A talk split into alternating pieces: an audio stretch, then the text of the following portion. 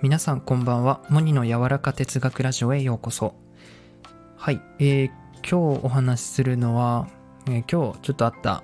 不思議なことということで、えー、仕事終わってですねまああの地下駐輪場まで僕歩いていくんですけどそのまあ、福岡でも多分一番人通りが多い場所があって、まあ、スクランブル交差点みたいなのがあってでそこを渡る前にねなんかあの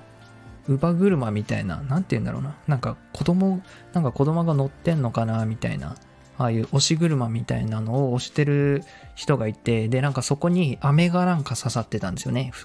何本か。で、へえ、珍しいとか思ってたら、あ、お兄さんみたいな感じで声かけられて、で今、ちょっと飴を売ってるんですけど、いかがですか？みたいな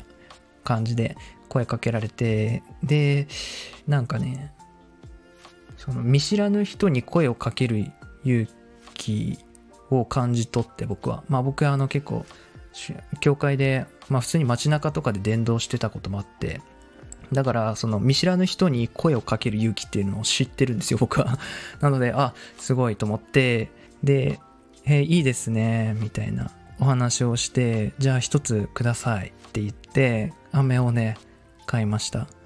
で、珍しいですね、こうやって売ってるの。頑張ってください。みたいな感じで、ありがとうございます。って言って、で、まあ、信号渡って行ったんですけど、僕。うん。なんかね、こういう人とのなんか出会い方って、すごいなんだろうな。爽やかな風を送るのが好きなんですよね、僕。うん。なんかこう、気前のいいって言ったら、あれかな。うん。爽やかな印象を与えて終わるっていうのが結構意識してて、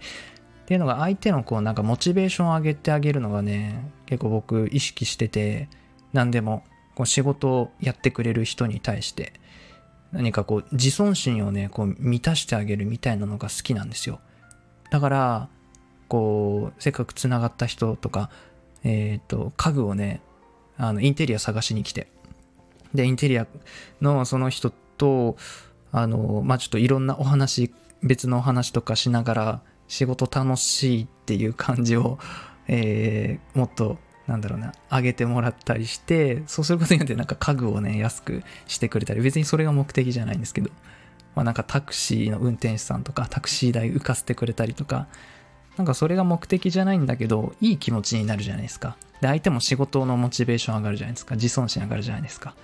でそういうなんか響きを残すのが好きで、やっぱそういうのって心に残るし、でこの後会うこともないかもしれない。うん。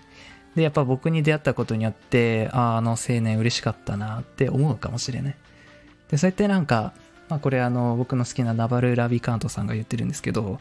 一人の人間の人生に変化を与えることがどれほど素晴らしくて大きなことかって言ってるんですね。いろんなこう影響がバタフライ効果でなっていくので、やっぱり、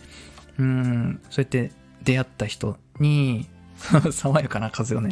送ってこう自尊心を上げるみたいなのが、あ今日ありました。うん。で、結構僕こういうのよくやるなと思うんですね。で、まあ結構ね、旅先とかでそういうことやるのが結構多いかな。まあ旅先って新しい人と出会ったりすることあるので、まあ街を歩いててもそうやって出会うことあるんですけど、まあ、だからね、僕、駅前でさ、よくあの聖書を置いてパンフレットをさ、ニコニコしながら持って立ってる人いるじゃないですか あれ、昔なんかニコ玉に行った時に東京の、なんかその人がいて、声かけたことありますもんね。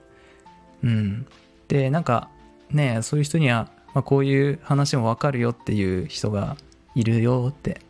ね、なんかいろいろきっと感じ取ってくれることがあるじゃないですか、相手に。だかそれを想像すると嬉しいし、うん。なんかそれって愛することだなって思うんですね、僕は。こっちも気持ちがいいし。で、そうやってなんか、いいそのエネルギーを渡して与えたら、